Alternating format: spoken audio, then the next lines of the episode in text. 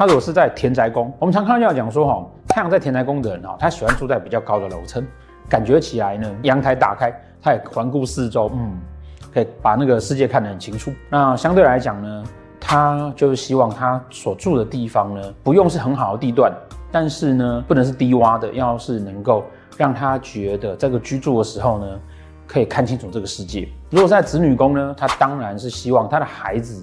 哦，是很不错的。他孩子是聪明的，让人家觉得说哇，把小孩子教得很好。同样，如果在福德宫呢，福德宫代表他的灵魂跟精神跟潜意识。如果说你的福德宫是太阳，这种人呢、他通常会有某种正义感。哦，当然在命宫也会啦。